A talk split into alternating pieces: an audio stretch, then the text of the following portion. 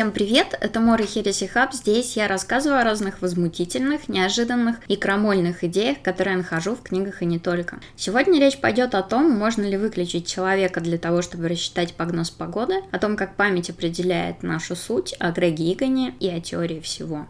Продолжая речь о современных авторах твердого sci-fi, которую я начала с самого первого номера, говоря о книгах Уотса, не поговорить об Игоне было бы просто преступно. Игон — это программист-математик, который к тому же блестяще адаптирует сложные концепции к своим историям, не забывая при этом о персонажах, что очень часто происходит с авторами, которые хорошо подкованы в технических науках.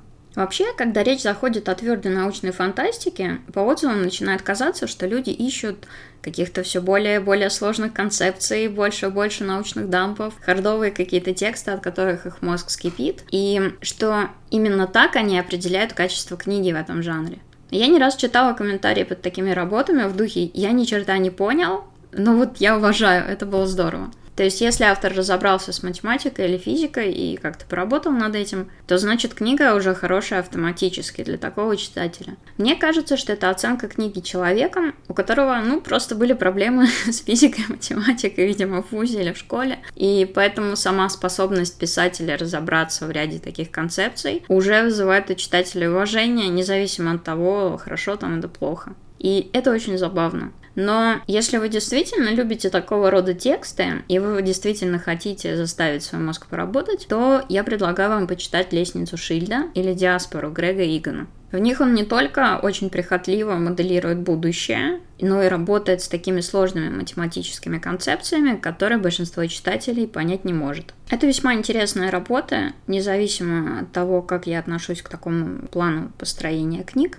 Сегодня речь пойдет о городе перестановок Игана, о том, можно ли выключить искусственную личность, чтобы освободить немного нужных ресурсов и немного об отчаянии. Роман Грега Игана «Отчаяние» меня просто покорил, несмотря на то, что это, возможно, не самый известный из его романов. Если исходить из того, что фантастика — это политическая, то Грег Иган написал политический роман, в котором он не только анализирует различные тенденции техноориентированного общества, но и пытается рассмотреть, у какого устройства государства есть будущее. Это история о мире, который стоит на пороге открытия теории всего, Теория всего — это некая гипотетически возможная физико-математическая теория, которая могла бы объяснить любые взаимодействия в нашей Вселенной. Но в настоящий момент такой теории мы не обладаем.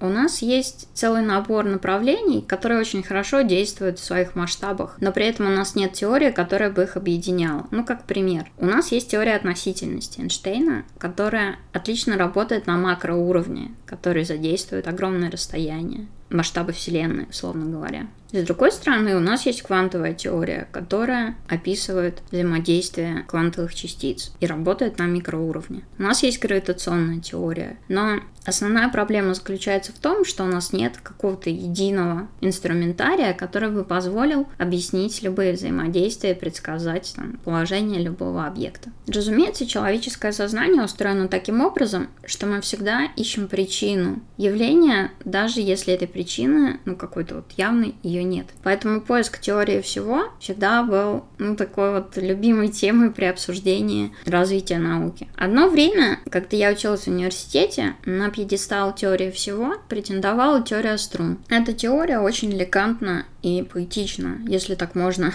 выразиться о физической теории, хотя, в принципе, во многих из них присутствует такая красота. Я заканчивала технический вуз, но не на матмехе и, и не на физфаке. Тем не менее, по тем временам прочитать книжку Грина «Элегантная вселенная» обязан был любой человек, который хотя бы что-то слышал о физике и хотя бы каким-то боком с ней вообще работает. Эта теория всех вдохновляла, и все считали, что они находятся вот буквально на пороге открытия, на пороге какого-то выхода на более серьезный всеобъемлющий уровень, что мы сможем лучше понимать процессы, которые происходят во всей Вселенной, что вот-вот-вот у нас появится такой инструментарий. К сожалению, очень быстро стало понятно, что это не так. Но, разумеется, поиск такой вот теории всего имеет почти религиозное значение. Это такой священный граль людей, которые хотят, чтобы все в мире было абсолютно прозрачно и абсолютно доступно человеческому разуму. Мне кажется, что любому ученому, какому-то любому человеку знания, безусловно, тяжело отказаться от такой мечты. Так вот, мир романа «Отчаяние» Грега Игона находится на пороге провозглашения вот этой вот теории всего. На анархическом острове под названием «Без государства» собирается конференция теоретических физиков, ученых, которые должны огласить свои там, самые последние изыскания. Одним из таких людей является ученый Вайлет Масала, и она как раз должна провозгласить вот эту вот теорию, она должна объяснить,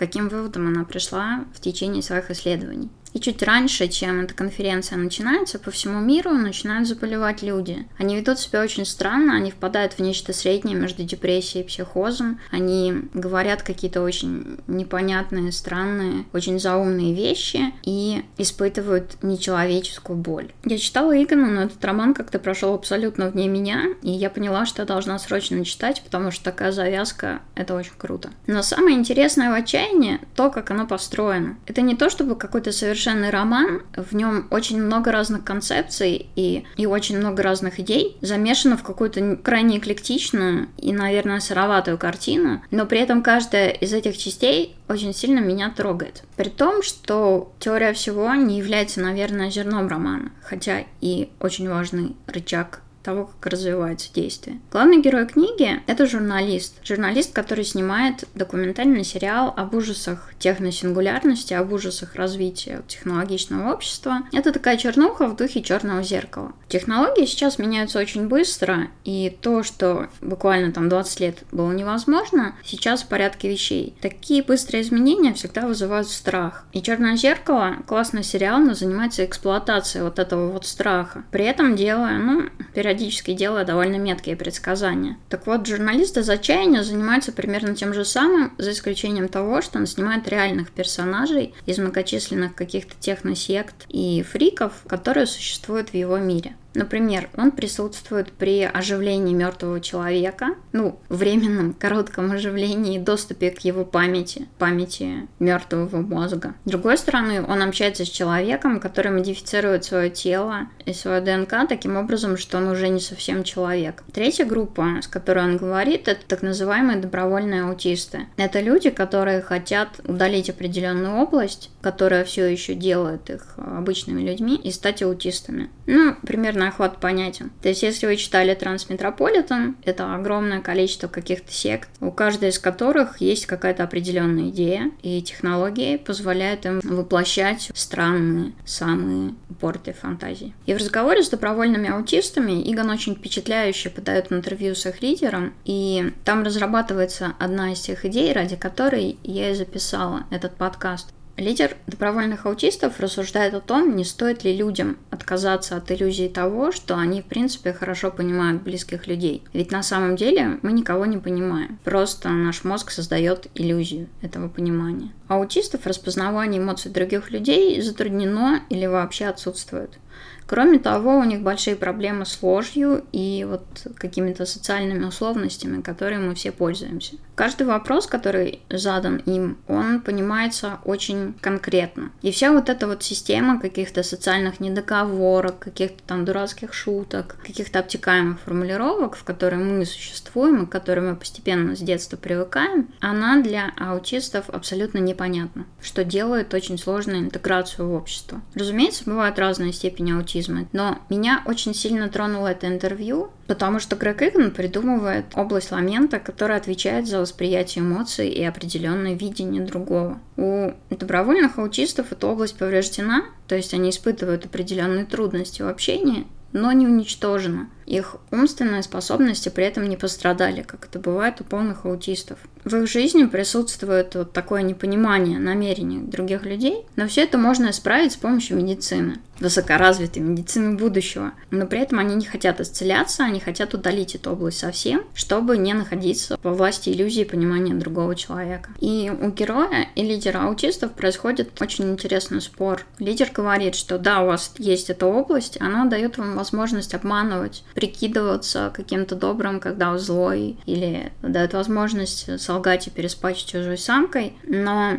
как только люди изобрели ложь, пути назад нет. Люди лгут все больше и больше, и он просто не хочет иметь вот эту вот возможность, потому что считает, что наличие этой возможности его развратит. И, разумеется, журналистов удивляет, как Рурк хочет отказаться вот от чего-то такого истинно человеческого, от способности к самообману, имитации чувств, потому что, ну, периодически это бывает очень полезно, очень необходимо скрыть какие-то свои чувства. И он спрашивает, почему Рурк просто не хочет исцелиться, и все, и стать как все люди. А Рурк, ну, его так зовут лидер аутистов, он говорит, что это понимание близкого, это иллюзия, которая необходима нам для выживания, для размножения, и что на самом деле никакого понимания не происходит. Другой человек остается загадкой, просто люди сходятся на основе каких-то там интересов, а все остальное человеке все равно додумывается. И что он не хочет, чтобы его вылечили, он хочет сделать другой выбор. И отчаяние, оно очень часто раскрывает вот этот конфликт между свободой и диктатурой хорошего, причем в абсолютно разных разрезах. Можно ли разрешить человеку делать то, что не считается обществом здоровым, не считается правильным, если он действительно хочет это делать? Или его нужно лечить и превращать всех в подобие некого придуманного идеала? Где заканчивается эта грань? До какой грани еще нормально, а после какой уже странно? Но при этом Рурк говорит, что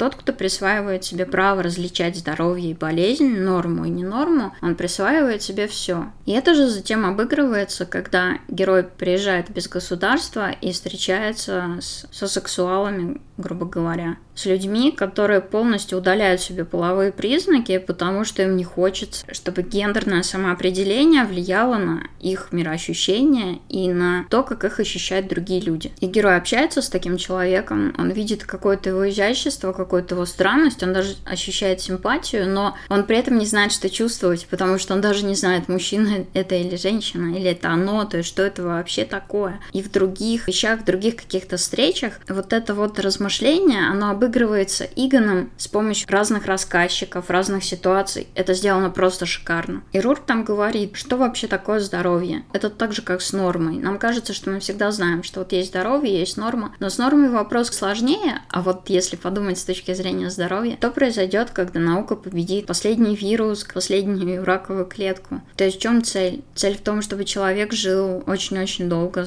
и был здоров. Или цель в том, чтобы он вернулся к какому-то там состоянию определенному продиктованному биологией. Или смысл в том, чтобы выбрать вот какую-то норму, которая является самым лучшим для всех, или предоставить выбор между всеми возможными способами бытия. Например, сейчас постоянно ведется борьба за эвтаназию. Очень многие люди страшно страдают в больницах от раковых заболеваний или, например, есть синдром постоянной боли, который просто не дает людям жить, они постоянно страдают. Недавно была разрешена эвтаназия женщине, которая страдала от психического заболевания. Ей было просто невыносимо жить. И она жила, ну, ее заставляли так жить на протяжении как бы многих лет. И вот в конце концов она добилась возможности не покончить жизнь самоубийством, как-то там грубо и страшно, а вот спокойно просто уйти и спокойно умереть. Мы сейчас считаем это ненормальным, мы считаем это нездоровым, и мы это запрещаем. Есть места, где это разрешается, но во всех других странах это запрещено, это считается убийством, это считается не нормой. И получается, что сам человек не в состоянии избавиться от невыносимых страданий просто потому, что мы считаем, кто-то считает, власти считают, комитет какой-нибудь считает, или там, не знаю, Госдума считает, что это не норма. Человек не может принять это решение. И я впервые задумалась вот над чем будущем. Ну как, разумеется, в каких-то разрезах я об этом думала, но не так, как вопрос ставит Игон. Получается, что для нас здоровье и что-то хорошее – это то, что считается хорошим большинством людей. То есть какой-то идеал, который вот совместно прорисован, и мы, значит, к нему стремимся.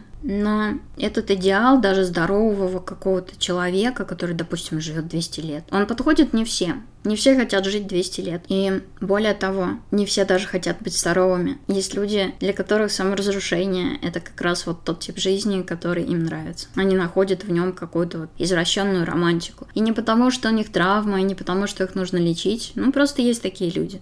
Они есть. Но когда существует стандарт здоровья, всех людей приводят к норме, их исцеляют, условно говоря. И ну, это очень-очень сложная этическая такая граница, над которой размышлять очень интересно. Если существует то, что считается здоровым, есть и то, что считается нездоровым, и общество начинает цензурировать знания о том, что считается нездоровым. И вот когда объявляется, что всякое знание за рамками, которые вот установлены губительно для душевного здоровья, для цивилизации, там, для нации, и что некая культурная элита может его заместить какими-то более удобными мифами, чтобы наполнять жизнь облагораживающим, там, политически удобным смыслом, то мир превращается в цензурированное и довольно неприятное место. Вот именно здесь хорошими помыслами и вымощена дорога в ад. Ну, например, у нас Роскомнадзор запрещает обсуждать самоубийство и просто удаляет статьи, где написано слово самоубийство.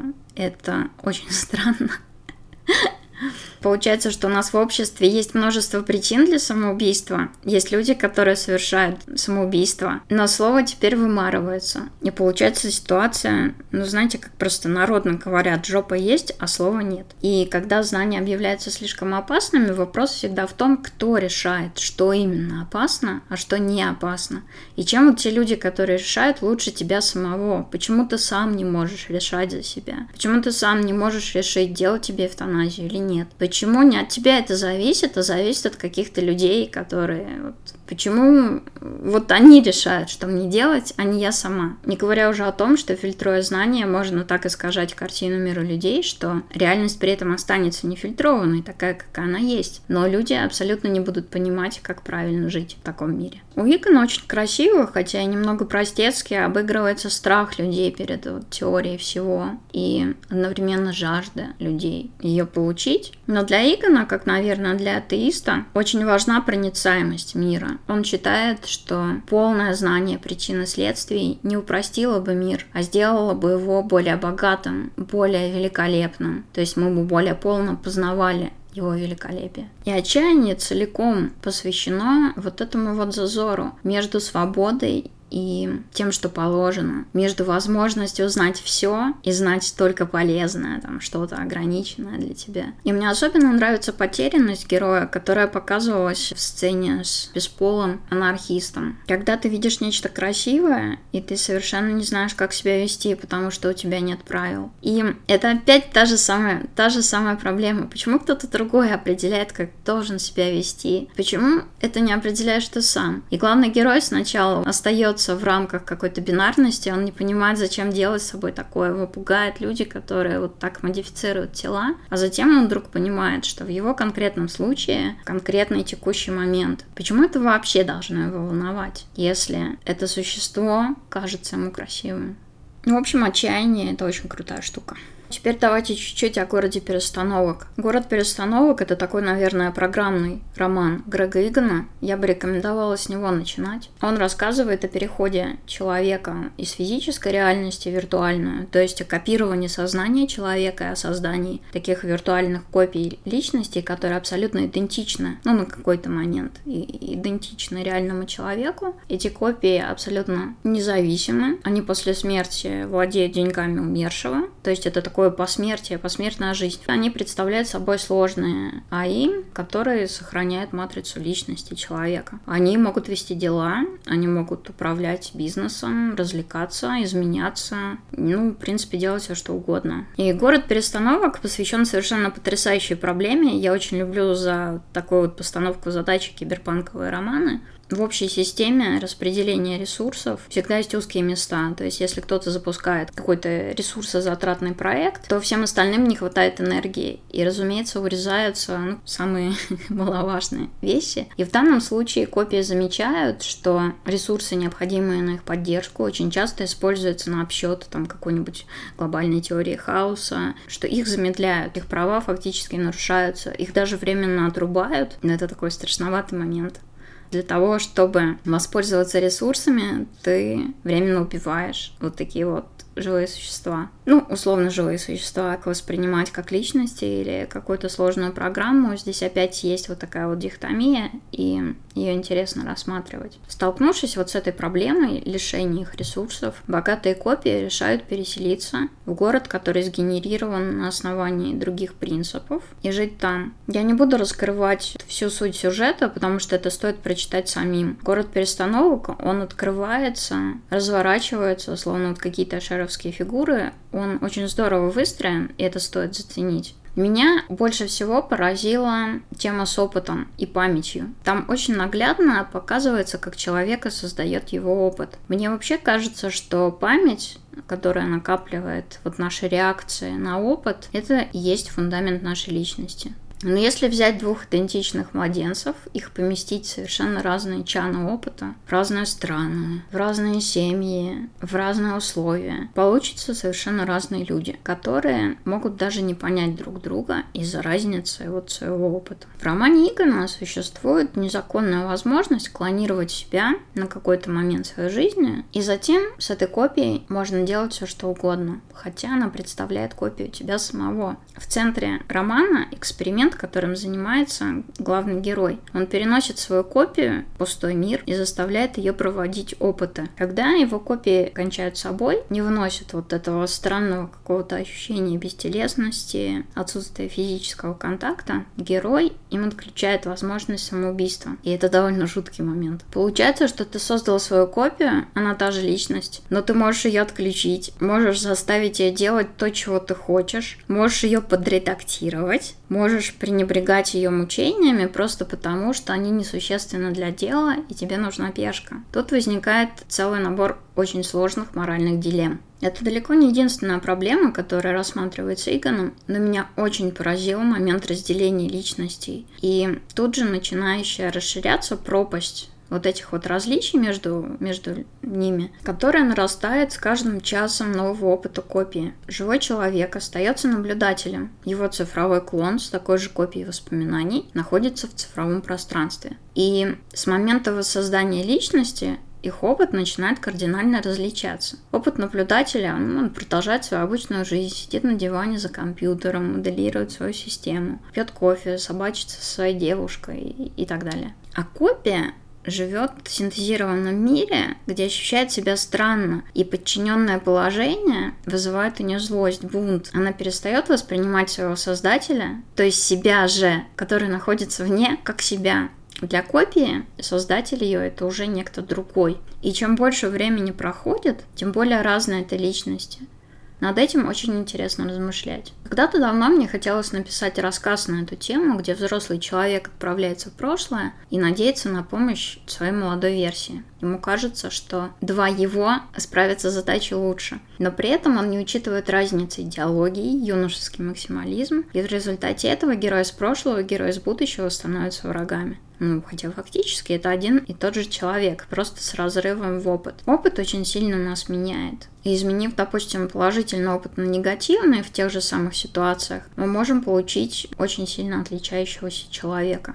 У Икона в городе перестановок копии постоянно меняются. Ресинхронизация между реальным человеком и копией, она достаточно сильная. Кстати, похожий же эффект исследовал Энн Леки в ее «Слугах правосудия», которые я очень люблю. Но там показан рассинхрон между периферийными устройствами, которые тоже, по сути, являются копиями человека. Они действуют в разных там, солнечных системах, и так как их опыт очень разный, а находятся они там огромное количество времени, одни копии замышляют войну против других, и, черт хотя, это один и тот же человек. Такое масштабирование всегда вызывает у меня восторг. Чертовски интересна диаспора. И у Игона есть очень хорошие рассказы. Он написал несколько сборников, а каждый рассказ это такая сгущенная обработка определенной идеи, они тоже стоят внимания. Кстати говоря, я запустила такой небольшой челлендж, он называется «Ретро-декабрь». Дело в том, что в декабре все начинают бомбить соцсети списками прочитанного, просмотренного, тра-та-та-та-та, торопливо добивать свежие сериалы, спешно дочитывать какие-то бестселлеры, пишут об одном и том же, все носятся и стараются впихнуть в себя выжимку вот уходящего года. Мне не нравится, когда кто-то другой определяет мою личную повестку,